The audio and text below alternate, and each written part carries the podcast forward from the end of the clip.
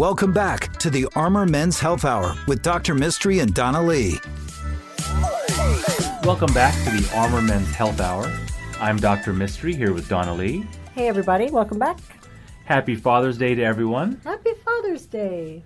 Uh, I want to take a moment to give a special thanks to uh, Daniel and Kelly, our uh, contacts here at KLBJ AM, for helping us put on this show. It's been a real pleasure to be able to communicate directly with uh, patients and potential patients, and of course the community at large about men's health topics. And Father's Day is really special to us as a the midpoint of Men's Health Month, where we're going to uh, continue talking about topics like prostate cancer, infertility, enlarged prostate, a lot of issues uh, surrounding low testosterone and sleep. And right now, uh, what I'm talking about is infertility. Um, especially when it comes to Father's Day, trying to help men become fathers is a really important part of what we do in our practice. And probably around 20 to 30 percent of our practice day to day is in dealing with fertility issues.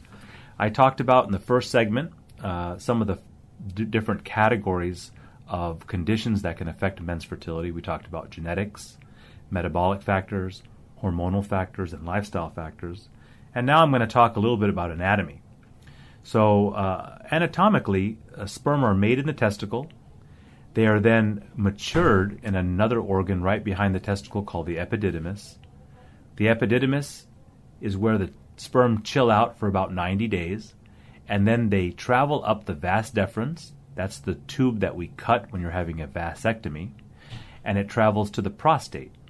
The prostate is where fluid is made to nourish the sperm, and when a man ejaculates, the sperm from the testicle mixes with the fluid from the prostate and comes out the end of the penis, and then hopefully starts its journey to the egg to, uh, to conceive.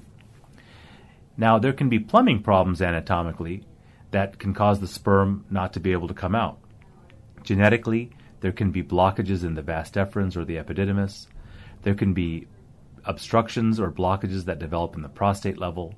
And the most common type of blockage is when we have blockage from a prior vasectomy. So a lot of our patients seek our help for vasectomy reversal.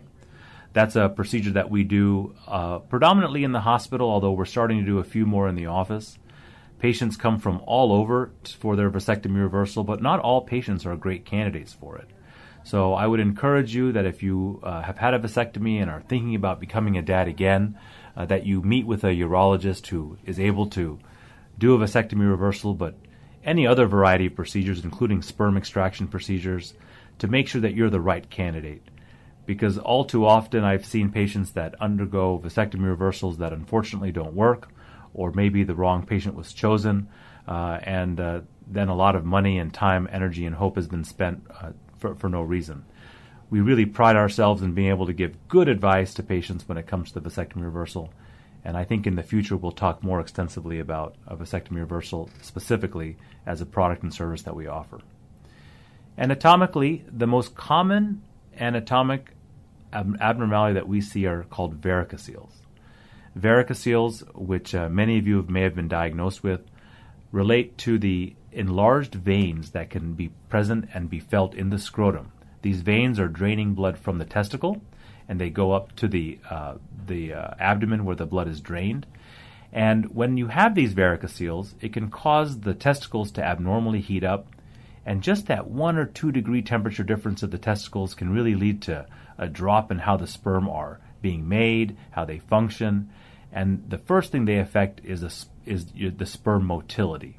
That's the percentage of sperm that are moving, and we can also see an impact on how well they're moving. And that type of testing is what we see on the semen analysis.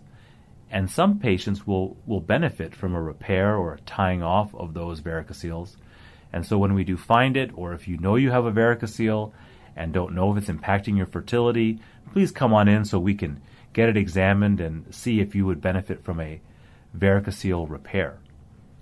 Anatomically, uh, the prostate gland is a really important nexus where both testicles drain into and uh, sperm is nourished, and abnormalities of the prostate, such as prior prostate surgery, like for prostate cancer or an enlarged prostate, anatomic abnormalities such as cysts in the prostate, all can cause a blockage there and we evaluate that whenever we find somebody that has a very low sperm count or no sperm at all. Anatomically, also, is a condition called retrograde ejaculation. This is a condition that we see in patients with diabetes. We see this often in patients who are spinal cord injury uh, patients or have other neurologic conditions such as multiple sclerosis. In this condition, what happens is when you ejaculate or when you orgasm, nothing comes out the head of your penis, but instead all the sperm goes back into the bladder. Now, this isn't dangerous. Uh, this little bit of sperm and semen that goes into the bladder isn't going to hurt you, but it's going to be really hard to get pregnant when all your soldiers are sitting in your bladder and haven't come out the end of your penis. and so uh, we have ways that we can both help treat retrograde ejaculation or can help a man who is unable to ejaculate or orgasm, either because of an illness or because of a, a neurologic condition. And we have ways that we can collect that sperm from the bladder, clean it up, and put it inside your partner to get her pregnant. And these are some of the some of the uh, anatomic considerations that we have when we're trying to help a man uh, become a father. Hey, Dr. Mistry, do you have a specific patient or a case that you can talk about, or a patient who you helped become a father recently? Absolutely. Uh, this part of our job is very fulfilling uh, and one of the most tragic cases uh, that we see of infertility is that in the spinal cord injury patient. Most uh, catastrophic spinal cord injury uh, are, are, going to be suffered in men who are in their 20s and 30s. Uh, when this happens, uh, a lot of times men are unable to ejaculate or orgasm on command, and oftentimes will suffer from that retrograde ejaculation condition that I just talked about.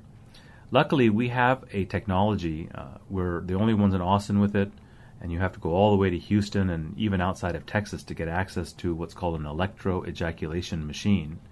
This is a special procedure that we do under anesthesia in most cases, in which we insert a probe in the rectum and we can actually directly stimulate the prostate so that sperm is produced or ejaculation is induced, and we're able to collect that semen and then clean it up and then use a a procedure called intrauterine insemination so that we can get their wives and partners pregnant.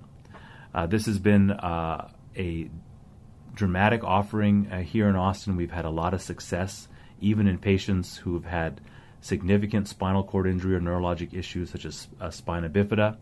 And we've been able to help uh, a multitude of men get uh, get you know that their their spouses get pregnant uh, and and become fathers. Um, we are really happy to partner with the uh, Lone Star Paralysis Foundation. Mm-hmm. It's a it's an organization whose mission that we really support and uh, work with the uh, physical medicine and rehabilitation doctors and the neurologists here in Austin uh, to help make this technology available to their patients so that they can regain this very important part of their life uh, and uh, kind of prevent them from having to travel all over the world uh, to get access to this. Mm-hmm. Uh, recently, we had a patient who had a cervical spinal cord injury. Uh, he was 28, and he and his wife uh, wanted to get pregnant. fortunately, we were able to get exceptionally good sperm quality and semen sample from an electroejaculation that we performed at the Austin Fertility Surgery Center. Uh, and uh, that couple is uh, now pregnant through oh. intrauterine insemination. Yay. And uh, we're very excited about them welcoming a baby and uh, continue to really strive to help couples like this and couples with uh, any number of fertility issues experience the joy of fatherhood mm-hmm. and parenthood. Sweet and uh, just a wonderful thing to talk about and think about uh, on this uh, Father's Day. So, uh, thank you for joining us for the Armor Men's Health Hour.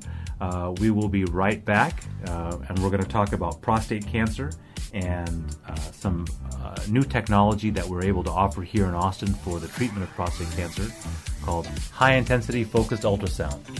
We'll be right back. The Armor Men's Health Hour will be right back. If you have questions for Dr. Mistry, email him at armormenshealth at gmail.com.